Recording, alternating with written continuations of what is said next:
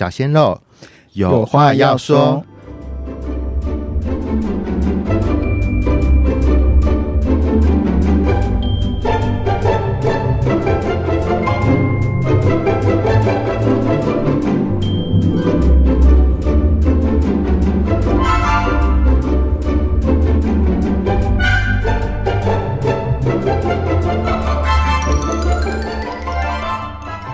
Hello，大家好，我是帕三小事务所的 Bobo。嗨，我是帕山小事务所的 Cooper，嗯，Cooper，我们今天来了一位呃小鲜肉，是他是路德协会的社会教育专员豆豆。嗨，大家好，我是豆豆。呃，我想问一下豆豆说，这个社会教育专员在路德是扮演什么样子的角色？呃，社会教育专员他跟社工比较大的差异在于，我们不用接个案。那平常我们在机构做的工作内容呢，比较像是社群经营啊，或者是呃到外面做校园宣导，甚至是一些呃接待呃外单位，比如说媒体等等之类，都会从我们社会教育或者是公关组呃去服务这样子。嗯嗯，豆豆是来录的多久时间了啊？三年，但是我是嗯最近、今年八月才开始转正职。记得您刚到路德的时候，正在执行一个很重要的计划吗？嗯，它叫做社会对话对话平台。要不要跟大家介绍一下社会对话平台它在做什么？好，为什么会有这样的平台出现呢？好，呃，这个社会对话试验平台呢，它的全名是叫做艾滋感染者社会对话试验平台。那这个平台呢，它是属于一个网络上的平台，上面目前总共有十七、十八位的艾滋感染者。那感染者呢，在上面可以根据自己的呃可以接受的曝光身份的那个状态，然后去呃提供照片啊，或等等一些个人资讯，包含职业、感染年资或者兴趣嗜好等等。那一般民众他就是可以上到这个网站上面，像在玩交友软体一样，就是去选一个自己觉得有兴趣、有感觉的人嗯的感染者，然后就主动跟他提问、看故事提问这样子。嗯哼，那有趣的是，感染者他会用声音的方式做回复。声音的方式，早我现在声优吗对声优 有没有排行榜？就是谁的声音最好听，然后他的就会特别被点台这样子。没有没有排行说谁的声音最好听，但是有听众回应说有谁的声音最难听。这样，所以那个人本人应该不知道这样子。但主要是因为那个背后有那个你说排名吗？对啊，我自己这边我都只有跟我就是自己收集起来，主要是因为他们都会有一些感染者，他们是会用变音的方式。哦那可能在变音的时候就很好玩，他就会是变一些什么机器人的声音啊、嗯唐老鸭的声音。是但原本可能今天晚上有一个民众，他呃想说这个晚上，然后要来听听感染者的生命故事，嗯结果没想到打呃打开那个声音档是一个唐老鸭，对，那他就觉得很破坏自己的情绪，但 他就很好啊，就是 有这那样会不会让他觉得说你没有认真的回答我，你用唐老鸭的声音回答我？所以这个听众他最后就是跟我反映说，可不可以请你们的感染者要变音，可以用一个正常一点的声音？是，真的蛮蛮有趣的。就是早期感染者，就是因为很呃社会的氛围下，还有很多的嗯歧视跟是污名嘛，所以他们会很担心曝光之后社会是怎么看待他们。嗯，那你在接到这样的计划，这个计划是从哪时候开始的？这个计划是从二零一九年的三月十四号开始嗯正式上架。嗯，是。那在二零一九年的时候，你觉得在做这个计划的时候，社会的氛围对于感染者他们是呃跟以往比起来有什么不同吗？呃，这个会谈到说为什么要创立这个社会对话实验平台。嗯就是当初我们公关组在开会的时候发现，诶，为什么民众他对于感染者还是保有一定的歧视跟偏见？嗯尽管我们做了那么多的呃校园宣导，或者是呃摆摊推广一些艾滋知识，但是为什么那个歧视偏见都还是存在？嗯那另外一部分是我们也发现，诶，有一群艾滋感染者，他其实是有量能的，他们是想要为艾滋社群做一些什么，但他嗯没办法抛头露面，是他不想要站在前线去跟人家谈艾滋议题，可是他们却有量能想要为这个社群呃发声。后来我们就想说，那有没有办法把它都在一起？嗯所以才会呃尝试用一个对于感染者来说比较安全的线上平台，让他们去说出自己的生命故事。这样，啊，期许可以在说故事的过程当中呢，去呃慢慢的消减一般民众对感染者的一些歧视跟偏见。嗯，哎、我想要问一下豆豆说，呃，这个平台，嗯，一开始就是用声音的方式，那其实我们一直只是可能在看感染者的故事，有时候都是用文字，是那是什么样子的想法，或什么觉得说可以用声音？因为第一现在目前好像有用声音来叙说故事的的媒体或是平台，其实很少比。较少。对，然后当初其实我看到这个社会平台的时候，我就觉得说，他用声音是可以很直接的跟大众可以呃得到一个呃真的声音，而不是一嗯个就是很冰冷的文字，然后在上面呃在上面回复你的这些留言。是呃，当初他呃会使用声音的原因，是因为呃我们觉得声音比文字来的更直接，而且更有温度。那举例来说好了，像有一个感染者，他叫做阿志，嗯他在平台上的名称名称就叫阿志。他有一天在录音的过程当中呢，他把音档传给我的时候，他就说：“哎、豆豆，我跟你说，就是我刚刚因为太忙了，所以我是在马路边录的声音，你可不可以帮我把那个环境音拉掉等等之类的？嗯希望这样让听众可以听得比较清楚。我后来就跟他讲说，不会啊，我觉得如果假设听众也刚好在马路边听你这个音档的时候，会更有一种就是哦，原来感染者在我们生活周边，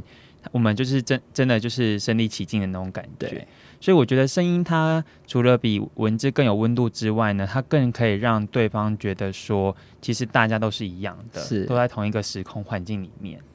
嗯，那一开始在这个平台在建立的时候，怎么去找到这是刚刚讲到十七、十八位的感染者，然后以及你们有做什么培训的动作吗？嗯呃，我们当初就是直接在网络上公告说，呃，有这样的计划，嗯然后邀请有兴趣的感染者主动来跟我们报名。那后来问一问之后，发现其实只有大概不到一半的人是本身就有在定期参与机构的聚会，嗯反而是有另外一群感染者是。他平常是只是在群组里面，感染者群组里面，只是在关注讯息而已，他没有站出来，就是参与这个团体。对，但后来他们看到之后觉得很好玩的时候，就主动报名。嗯，但也必须得说，就是报名过程当中呢，也有一两位是会退出的，因为嗯当他们知道这个计划的整个缘起，跟他们真的想要我们真的想要做的事情的时候，他们如果觉得跟我们的期待不太一样，他们就会放弃。这样，嗯，这这些感染者的组成大概是呃什么样的性别，然后年龄层大概是怎样，居住地大概是分布在哪里呢？这不能很细。很 细我突然要把我的报告情报拿出来。呃，我有稍微简单做了一个记录啦，就是呃，目前十七、十八位里面呢，有一位是女性，嗯然后其余都是男性。那这位女性呢，她是安妮妈咪。如果有在听录的字，应该就很常很常听到安妮妈咪的声音这样。嗯那她是在今年年中的时候才加入，也算是比较呃后期才加入的。那其他第一开始加入的都是男生这样。嗯嗯那感染年资呢？呃，十年以内的大概有七八位左右，然后十年以上到二十年的，好像也有七八位。那二十年以上的感染年资大概有四到五位。对，那蛮有趣的是，当时招募的时候，有一位他是感染不到一年，嗯对，然后他我们就很犹豫说要不要让他来，就是加入这个对话平台。但你们这有一个非常大的 gap，就是一年，好不到一年，好接下来就是十年耶，对 对对，中间有啦，中间也有四到五 年的，也有四到五年，嗯只是那个感染不到一年的这个是新界，他就是嗯。以自己的本名，然后本人的照片，然后直接在对话平台上露出。呃，当初新界他要做这个完全露出的分享的时候，其实我们自己也蛮犹豫的，嗯因为他感染不到一年，然后怕他是不是对于呃曝光后的想象比较没有那么足够，嗯所以我们就私下跟他聊了很多。后来新界才会跟我们讲说，他其实觉得，呃，他需要透过这样做自己的方式，嗯然后去认可自己的疾病。嗯然后一个很重要的是，他希望可以在满几岁的生日当天送自己这个礼物。所以他其实蛮坚持要现身说法的。所以刚刚豆豆讲这个新界，他等于是说，在这个社会对话平台是完整、完全的呃出柜，对，没错。所以，因为我最近也在想一件事情，就是说，有时候呃，一些感染者或者他在写故事，或是说他想要呃，其实有时候就是他会会很冲动，其实没有想好说出柜后的一些你会面临到的问题，然后他就选择一个用不管是用文字，或是用媒体，或是用刚刚你讲的这个平台方式。去出这柜的时候，你们自己内部会不会说，呃，需要去跟他调，需要跟他说明的，然后再调试，然后就是你们这边会不会做一个评估嘛？对，对。当当初新界他报名的那个状况啊，是，呃，我后来有先跟我们的主管讨论过，说，哎，到底我们要不要直接就是很认真跟他讨论说，哎，你出柜之后可能会面临到各式各样的状况，然后试图去劝退他。嗯，但是后来呢，我们发现一件事情是。呃，如果假设像我在跟新界谈的时候，我发现他其实是真的很想要出柜，然后很想要做自己。那如果我们不断的去劝退他的时候，反而会让他的那个，呃，我觉得那个是少了一个他有可能。勇敢做自己的机会，对。那我们能做的，其实就是，譬如说，我可能就随时会观察他的状况，对。然后也随时会在问他说：“哎，你有没有考虑？你如果随时想要在你的照片改改掉，然后不要用现身的方式，也都没有关系。”这样子，对。假如这样问好，如果假如碰到呃。他他的说话或什么，嗯，会不会被攻击？或者说，假如后续他不小心可遇到一些什么事情的时候，路德会出来做协助？举个例好了，就假如他因为他刚嗯。踏入感染圈，踏入感染圈，反正因为他呃，他有可能刚感染嘛，所以他对于艾滋的议题有可能不这么了解，像是我们最近呢一直在讨论的二十一条之类的，有可能他刚好刚刚听到他说他用本名这样子直接加入，那有可能。呃，我我相信 Cooper 担心的有可能是他有可能有之前有可能跟别人发生了一些呃不安全性行为之后，会不会有可能因为他的曝光而造成他的后续的一些就是法律的问题？对这些东西，它很细节很细腻，可是我们很常在艾滋社群在呃关注这些议题的时候，就会很敏感，然后就会很担心说，哎，会不会那个刚踏入圈子的。呃，小白兔，对，就会会很会比较多担心一点。可是我自己另外一个看法是，觉得这样也还不错。就是在二零一九的这时候，有社会大众对于感染者身份可以自主动的去公开自己的身份，这其实是是件好事啊。对，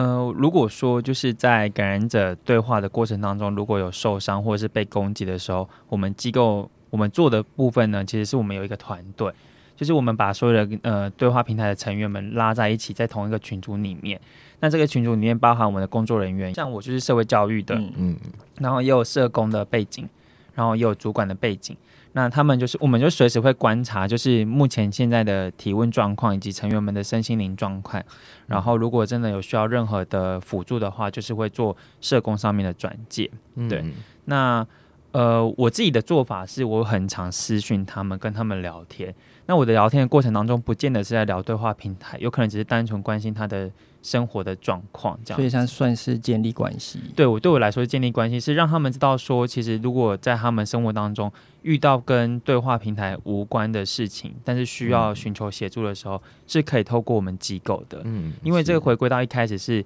蛮有一半以上的成员，他们不是因为本身就跟机构有认识，嗯，才接触这个平台，他们是喜欢这个计划，然后才认识我们机构。那他可能对我们机构的服务还没有那么多了解。嗯，是刚刚听到就是呃，对于参与的感染者的这样子的。像是培训啊，或是照顾，或或是维系彼此之间的关系。那反过来的话，呃，使用对话平台的社会大众呢，他们会问哪些问题？然后他们会对于艾滋的想象，还是像以前这么可怕吗？我就有一点想到，这个平台有点像是我们之前怕时刻相谈是在做的东西，只是我们是在一个密闭的空间，然后跟一。也是陌生人，对陌生人或者是语谈对象，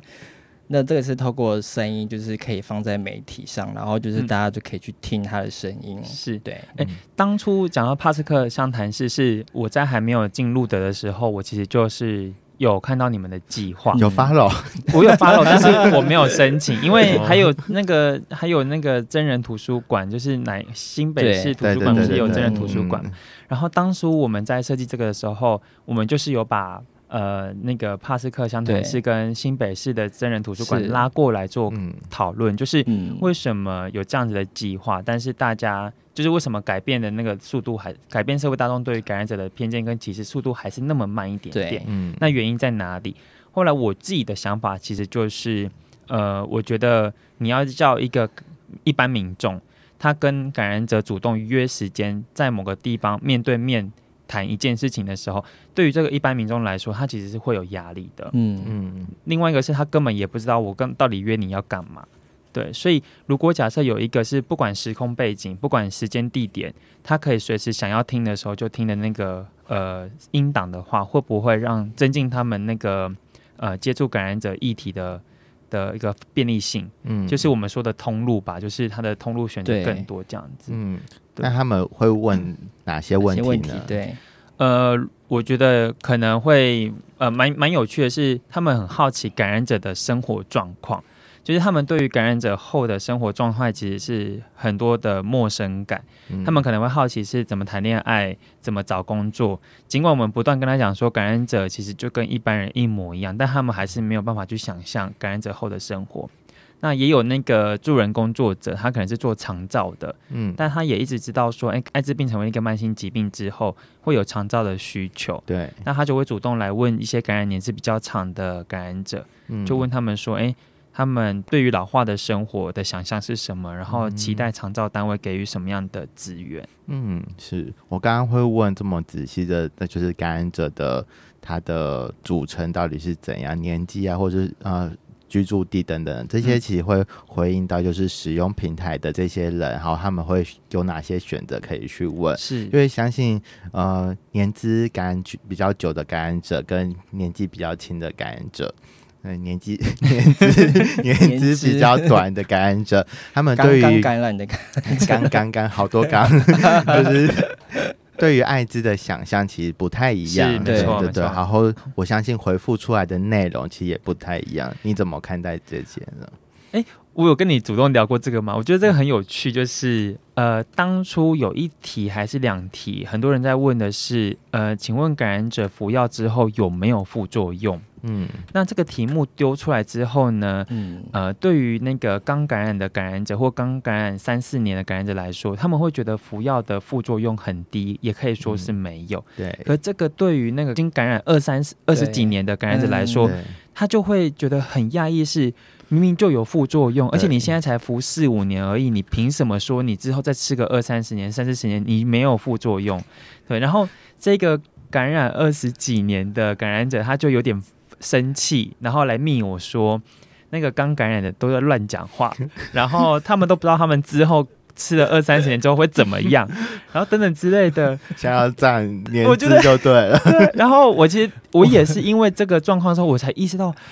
对耶，其实对于。感染二三十年的人来说，其实那个副作用其实还是存在的，存在的。对，所以没有像我们自己工作所工作者说的这么的轻松。我觉得换一个我自己想的，我会觉得说，因为现在呃都一直跟感染者或是准备要服药，你就说现在没有副作用，现在药物都很好。对，其实搞不好，其实吃的就是有副作用，只是因为听到你的你听听进去之后，你就觉得说，哎，好像没有事情。对啊，而且相较于以以往他们的鸡尾酒疗法，副作用真的比较低，只是。这些新药出来的时候，它必须要经过很长期的观察，然后才能看见一些副作用的累积嘛。像前几年的药，然后到今年的话，它的副作用其实就变很多啦。就是对，所以需要观察的。我觉得还是觉得那个是那个心理作用，因为你听到好像呃现在没有副作用，其实你在吃的时候，你就是已经就觉得有副作用，你自己已经有有产生副作用，你只是一直心理压、心理影响，说哦这是没有副作用。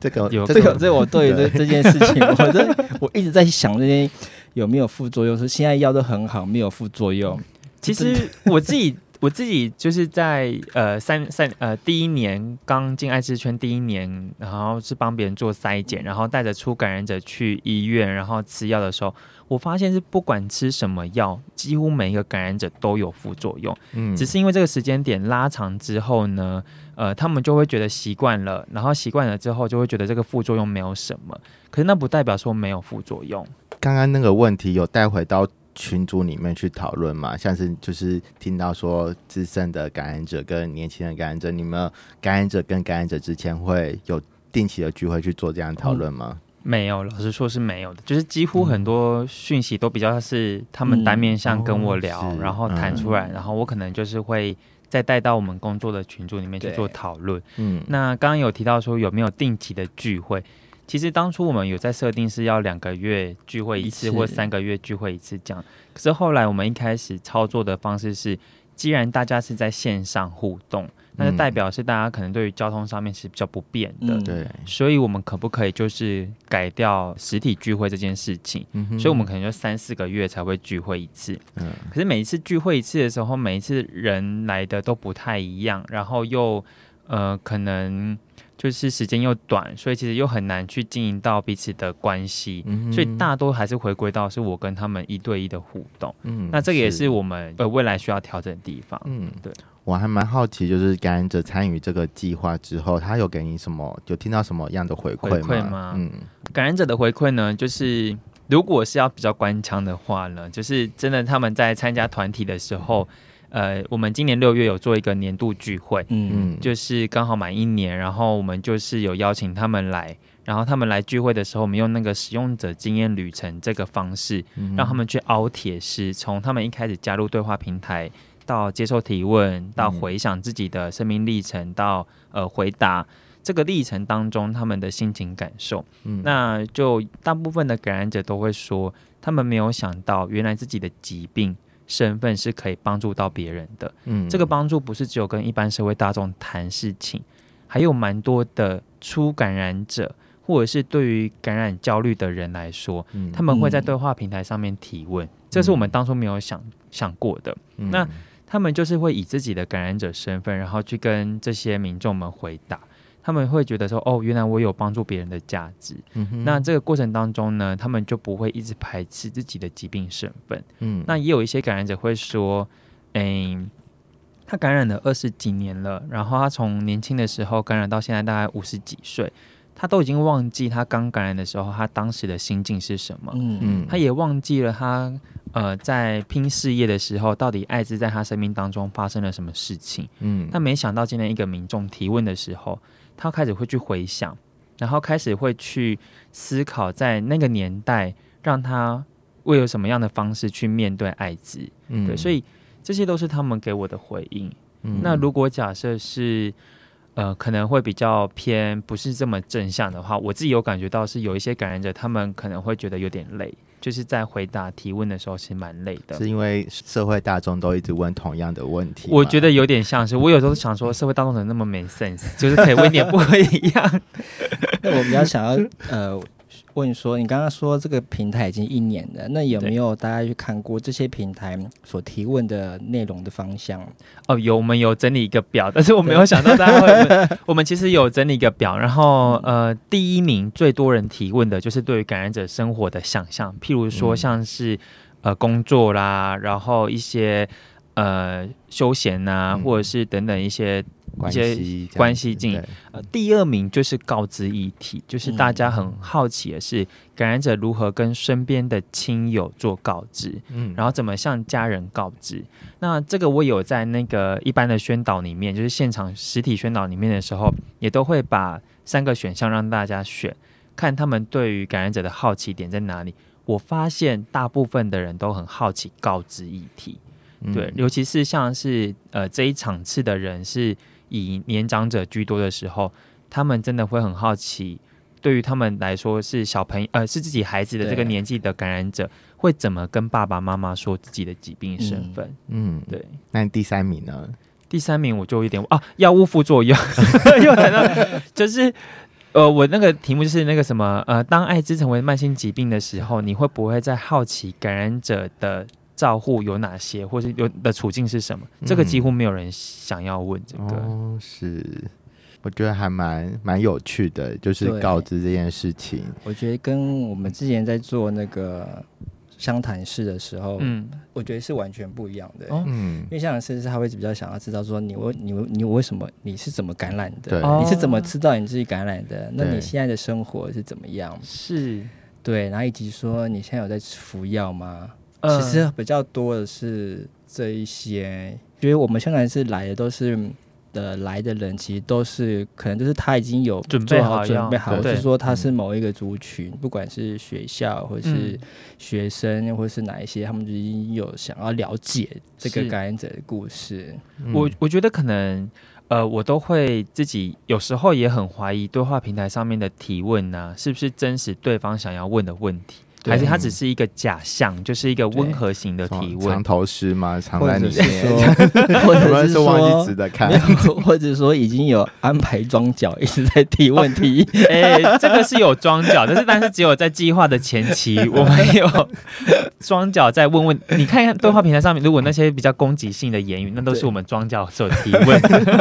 就是很尖锐，然后就是要逼死这些回答的感染者。对对对对对。那如果回到就是刚刚说的，就是呃，到底这个问题是不是民众想要问的？我发现的是，大家、我不知道华人文化吧，在提问上面，当他自己真的知道说对方会给你回应的时候，他。提问的时候，就好像会比较保守一点点，嗯会比较温和一点点。对那另外一个是，我也想到的是，我常去校园场，尤其是学生场宣导的时候，尤其是国小到国中的这个年纪，学生一定会问一个问题是，呃，如果用比较文言，我没有办法，我没有办法用小小朋友的嗯话讲出来，他就说，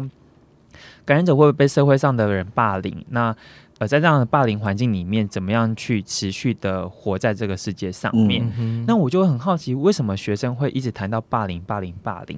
然后我就在想一件事情，是因为现在学校一直提倡霸凌这个观念，对，那或许有一些小朋友他其实也看过被霸凌的样子，嗯，然后成或者是他自己也是身在被霸凌的那个处境当中，他或许也想要从感染者的呃提问里面去呃回答里面去找到一个方法，看他有没有办法给自己解套这样子。嗯，是所以我就应该跟那学生讲说，人生一整串有很多霸凌，不只有这个是感染人者，生就你的是对，除了出了学校之后，不管就是上了不断职场，对，职场上是在霸凌你，然后在关系当中，伴侣都给你情绪勒索，真的，所以不要看的那么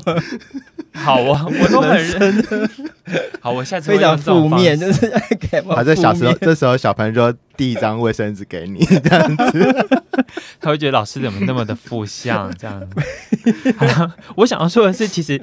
其实就是绕回来是，其实嗯我觉得以前我们在宣导艾滋或者是一直提倡嗯大家去认识艾滋感染感染者的时候，我们都是把艾滋放在前面。没错，嗯可是我们都一直，我们自己在自己的教育训练里面都一直谈到的是，哦，艾滋感染者其实除了艾滋之外，他还有很多各式各样的身份。对可，是为什么我们不能把这些各式各样的身份拿去前面去跟社会大众做连接呢？嗯，譬如说，我们今天知道现场都是一些妈妈们，她们对于女性的议题特别的关注。那我们在谈艾滋的时候，是不是可以就是专注谈女性感染者的议题？对，我们先有连接，然后再谈嗯到的是其他的议题。嗯那如果假设校园当中学生们对于霸凌的议题特别的有感的话，嗯。那我自己在宣导上面的时候，我就会常常会去提到是感染者的社会处境，就有点像是你们学校里面常谈的是被霸凌的那种状态这样子。对，对，刚刚都都有把就是讲了社会对话如何进入到教育现场这件事情嘛，然后你刚刚有提到了三个最常会问到的问题，嗯，像是他们会比较呃会觉得感染者要如何告知身边的亲友朋友们之后，我还蛮好奇一点，就是他们会选这这一个呃提问，然后、那你有反过来问他们说，如果他们告知了身为其他人，你们要怎么去回应他们吗？有，我都很喜欢去刁他们。就是我还记得是前阵子在那个呃某捐血中心嗯帮新进人员上课的时候，嗯，刚好就是有年纪比较长的妈妈，那她就是选了这个告知议题。那我就问她说：“那如果假设今天是你的小孩嗯跟你说他的身份是感染者身份的时候，你会全然的接受他吗？”然后两个妈妈就是手牵手就说一定会啊，他是我儿子，是怎么样，我一定要接纳他。然后我就眼睛就是愣着看着他们说，你们真的很好，但是社会上没有这么的美好。就是我还是会跟他们讲说，实际上的状况就不是这样。是啊，因为在公共场合不能说 没有，还是互互掐互掐彼此的虎口啦。对呀、我我我倒觉得他是真的真的就是发自内心的讲这句话，可是我觉得他们是没有去想到很多背后的道德两难嗯或者什么，就是他可能现在讲接纳，但实际上如果真的发生在你面前的时候，他可能就会有各式各样的想法，或是他接纳之后，他的亲戚是其实是没有办法接纳的。是，对，各种的情况其实并不是说把身份告知之后就这么简单而已，对它后续的影响力。嗯，包含感染者，像社会平台是感染者把自己的身份，嗯，透过不一样的方式告诉社会大众。可是同时，我也也相信有些感染者，他还是会，即便有变声或是影像的处理，他还是会担心会担心，对，嗯就是还是会担心长期以来社会对于艾滋的污名歧视的这些观感，他就是很担心他有一天不小心说出口之后，这个社会会怎样对待他。对啊，嗯，我想问豆豆说，就是做了一个这个社会平台对话，那对于这个社会上有没有什么改变？嗯，哦，这个好大灾问，我这个机构会听到吗？你自己怎么看待这个？对我觉好，得如果单就我自己觉，我觉得改变一定是有的，可是它嗯改变跟我们当初所下的那个愿景很不一样，是就是它嗯动的没有我们想象中的那么快。简单来说，就是我最近在对话平台上的操作，我一直喊的是化被动为主动，嗯是因为我觉得对话平台来去真正提问的人真的太少了。嗯对尽管我在宣导的时候一直邀请他们直接拿起手机做提问，他们也真的都是拿起手机在扫描 QR code 看对话平台。嗯可是我那一天结束回来的时候，没有任何的一个人提问我听 然后我就会觉得很压抑，是为什么你都看了故事，但是你没有任何想要提问的状况呢？被欺骗的感觉。对我就是觉得，内心有点不舒服，而且我已经尽尽力的跟他们讲说，我们真的很需要你的提问，然后感染者对于你们的提问来说，是等于是他们的自我价值，他们就会觉得自己是被看见的嗯这样子。但是最后还是都没有提问。但我觉得影响层面在于是我们多了一个管道，是让社会大众可以选择用什么样的方式去看见感染者的故事。我教你一招，以后呢就先不要讲社会对话平台，先叫他拿起手机扫 QR code 先提问，就是你有什么话要对 感染者讲，先提完问之后，再我们再来课程，这样就有收集到问题了。好，这样会不是比较？好像也可以哦。他们永远不会知道自己的提问是会放在对话平台上面。哎、我觉得嗯不错，我哎、我之后搞不好真的会操作这种模式。好了，如果是说呃改变，我觉得对社会大众面上的改变呢，就是他们多了一个通路，可以选择自己适合的方式去接触感染者。那如果是对于我们教育者来说呢，就是我们多了一个呃，算是美材或教材，嗯是我可以真的把感染者的声音或图像式的东西直接带到了课堂当中，嗯。我不用永远一直去谈艾滋的基础知识，我是可以有更多的好玩的东西可以去去做操作，这样。嗯，因为我想要问豆豆说，你这样进入到学校，你有没有觉得是哪一个呃，不论是国小、国中、高中、大学，哪一个族群是比较有兴趣的？你说对于艾滋议题对对，艾滋议题，听着他眼睛就为之一亮，然后就想要 我如果认真像，呃，这个没有人问过我，但如果认真来嗯。说的话，我觉得是国小。国小，因为我觉得对于大学或高中国中来说，他们就看到你的时候，都觉得啊，反正这是我过去听过的东西，嗯，对。但是对于国小来说，艾滋这个议题对他们来说还是陌生的。然后他们可能会会有可能是因为我讲话的方式也比较符合小朋友他们喜欢听的，嗯所以他们在课堂上的表现就会比较有趣一点点。嗯对，然后呃，刚刚我又回到是、嗯，呃，小朋友如果听到呃感染者告知之后，他们的反应呢，对他们都会跟我说啊，就拥抱他啊，就是跟他一起打球啊，啊，就跟他一起吃东西啊。老师，你为什么要问这个问题？然后他每次给我这样，他们每次给我这样回应的时候，我就想说，嗯，好像也是哈，我好像一直要跟你强调感染者不一样，也不对。当然在这个这这种情况下，当然是拥抱他，跟他一起打球啊。可是我觉得回到那种可能稍微在，也许哪一天身边有个感染者的时候，他的那个问题就是真的说，我真的很想要知道，说我怎么样去跟这感染者相处，或者是说我应该用什么方式，呃，鼓励他，或者是说跟他做朋友。嗯，对，我觉得对于小朋友来说，他可能有一个状况是，老师你前面一个小时都在讲说感染者跟我们一般人没有什么两样，但是为什么你会突然又问我说，如果感染者出现在你面前的时候，你要怎么接纳他？对，所以对于小朋友来说，他的理解能力可能是蛮有限的。那我最后都会跟他们讲说，老师期许你未来的十几二十年的人生当中，都可以用这种 保有这样子的单纯的模式去跟感染者相处。这个太正向了啊！我就不是 黄腔，不能在学校里面看。是啊，等到小学生长大都忘了有这件事情了。哎，我讲到这个是。呃，我以前在做那个艾滋宣导的时候，我都会很紧张。那个紧张是在于我很担心我没有办法把东西讲得很清楚，然后我没有办法把最新的知识给小朋友。可是后来我想的一件事情是，我其实也没有要跟他们灌输这这些那么生硬的基础知识，我只希望他们可以在人生当中记得一件事情，就是。曾经有一个艾滋宣导老师来讲课的时候，是这么的轻松诙谐，然后不是把艾滋议题讲得很沉闷，然后很有压力的状态。只要他们想到这件事情的时候，为了他们如果再接触到艾滋议题。或许就不会觉得艾滋是一个离我们很遥远的一个社会议题，这样这很重要啊！就是教育工作者怎么去讲述艾滋议题的，像如果学校老师对于艾滋议题是还是停留在那种很可怕的观念，他们就会觉得说，哦，老师都这么可怕，那就是 我也要跟着学习这样子的可怕，这样子。没错，所以我每次在就是名义上是在对学生讲课，但是我都会是观察老师，在看老师。对，然后他如果这么一直在后面。改作业的话，我就会直接叫他们回答问问问题。Q 老师，我会 Q 老师，老师压力很大。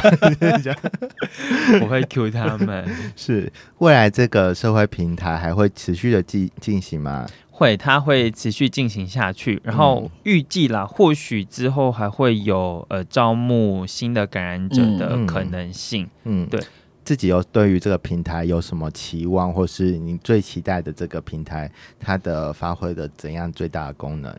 呃，我自己呃，如果对于单纯就教育者来说，我的期待是学校的老师可以看见对话平台，然后可以把对话平台融入到他们的课程当中。譬如说，像公民课在教人权的时候，可不可以有老师带着学生一起来问感染者，他们在社会当中？有没有什么人权被压迫的状态，或者是过去这呃今年那个疾病那个 COVID nineteen 的状态，然后就不是有很多的那个疫情地图吗？对，那有没有呃地理老师也会用这个对话平台来问说，哎，那艾滋的地图是长什么样子等等之类的？嗯，我其实是期待学校老师可以主动来用这个对话平台设计成一个适合的教案。嗯，那如果是对于社会大众来说。老实说，现在大部分都是我们在当中介者，就是我们去邀请实习生，然后去请实习生再去他们的生活当中去做主动去邀请别人提问。可是哪一天可不可以是由社会大众自己好奇，然后来使用这个对话平台来提问这样子？对，所以现在在听 p o c a s t 你现在马上拿起你的手机，然后找到艾滋感染者社会对话平台，这个马上可以把你现在。听到听完这集的节目的感想，或者想要对 感染者的，赶快就拿起来去输入你一个问题。这个问题其实就像你刚刚讲的，其实有可能只是一个简单的问题，可是却可以对于一些感染者来讲，他们可以找到他们的价值到底是哪里。对，其实是小小的故事或者是小小的回馈，其实都是对感染者是很大的鼓励。真的，嗯。很开心今天可以邀请到启明来跟我们分享，就是社会对话平台。呃，它怎么运作的，然后以及参与的状况是什么？其实我也还蛮呃，希望这个平台能持续的进行下去啦，可以发挥它更多的影响力。对，不论是对于感染者的本身，或是学校教育工作者，然后同时呢。我嗯，同时他也其实也我他确实可以去消除社会以往对于艾滋的污名跟歧视的部分啊。嗯嗯嗯。最后我想说的是，呃，感染者他参与这个对话平台，他们有一个人他给了个我一个很哲学性的回应，但我也觉得是我们这个对话平台未来可以走向的目标。嗯，他跟我说。呃，他期许他最终在回答民众的时候，他跟民众都可以回到一个平静的状态。对，那个平静的状态是，嗯民众不会再因为艾滋议题而感到很恐惧，也不会因为觉得他是感染者而觉得很好奇，想要问他问题，嗯而只是把他当一般的人。那他也不会因为自己体内有艾滋病的病毒，就觉得自己跟别人不一样。就是当双方都回到平静的状态的时候，你跟我没有不一样的时候，其实这才是他想要达到的目标。嗯，我觉得嗯很棒的回应。对，啊，拍谁啦？也不是我讲的。好，希望之后还有机会可以再听听看启明对于艾滋工作的各种点点滴滴。新三色，新三色，下一集就预 预留新三色。好，谢谢启明来到节目，谢谢谢谢，拜拜拜拜。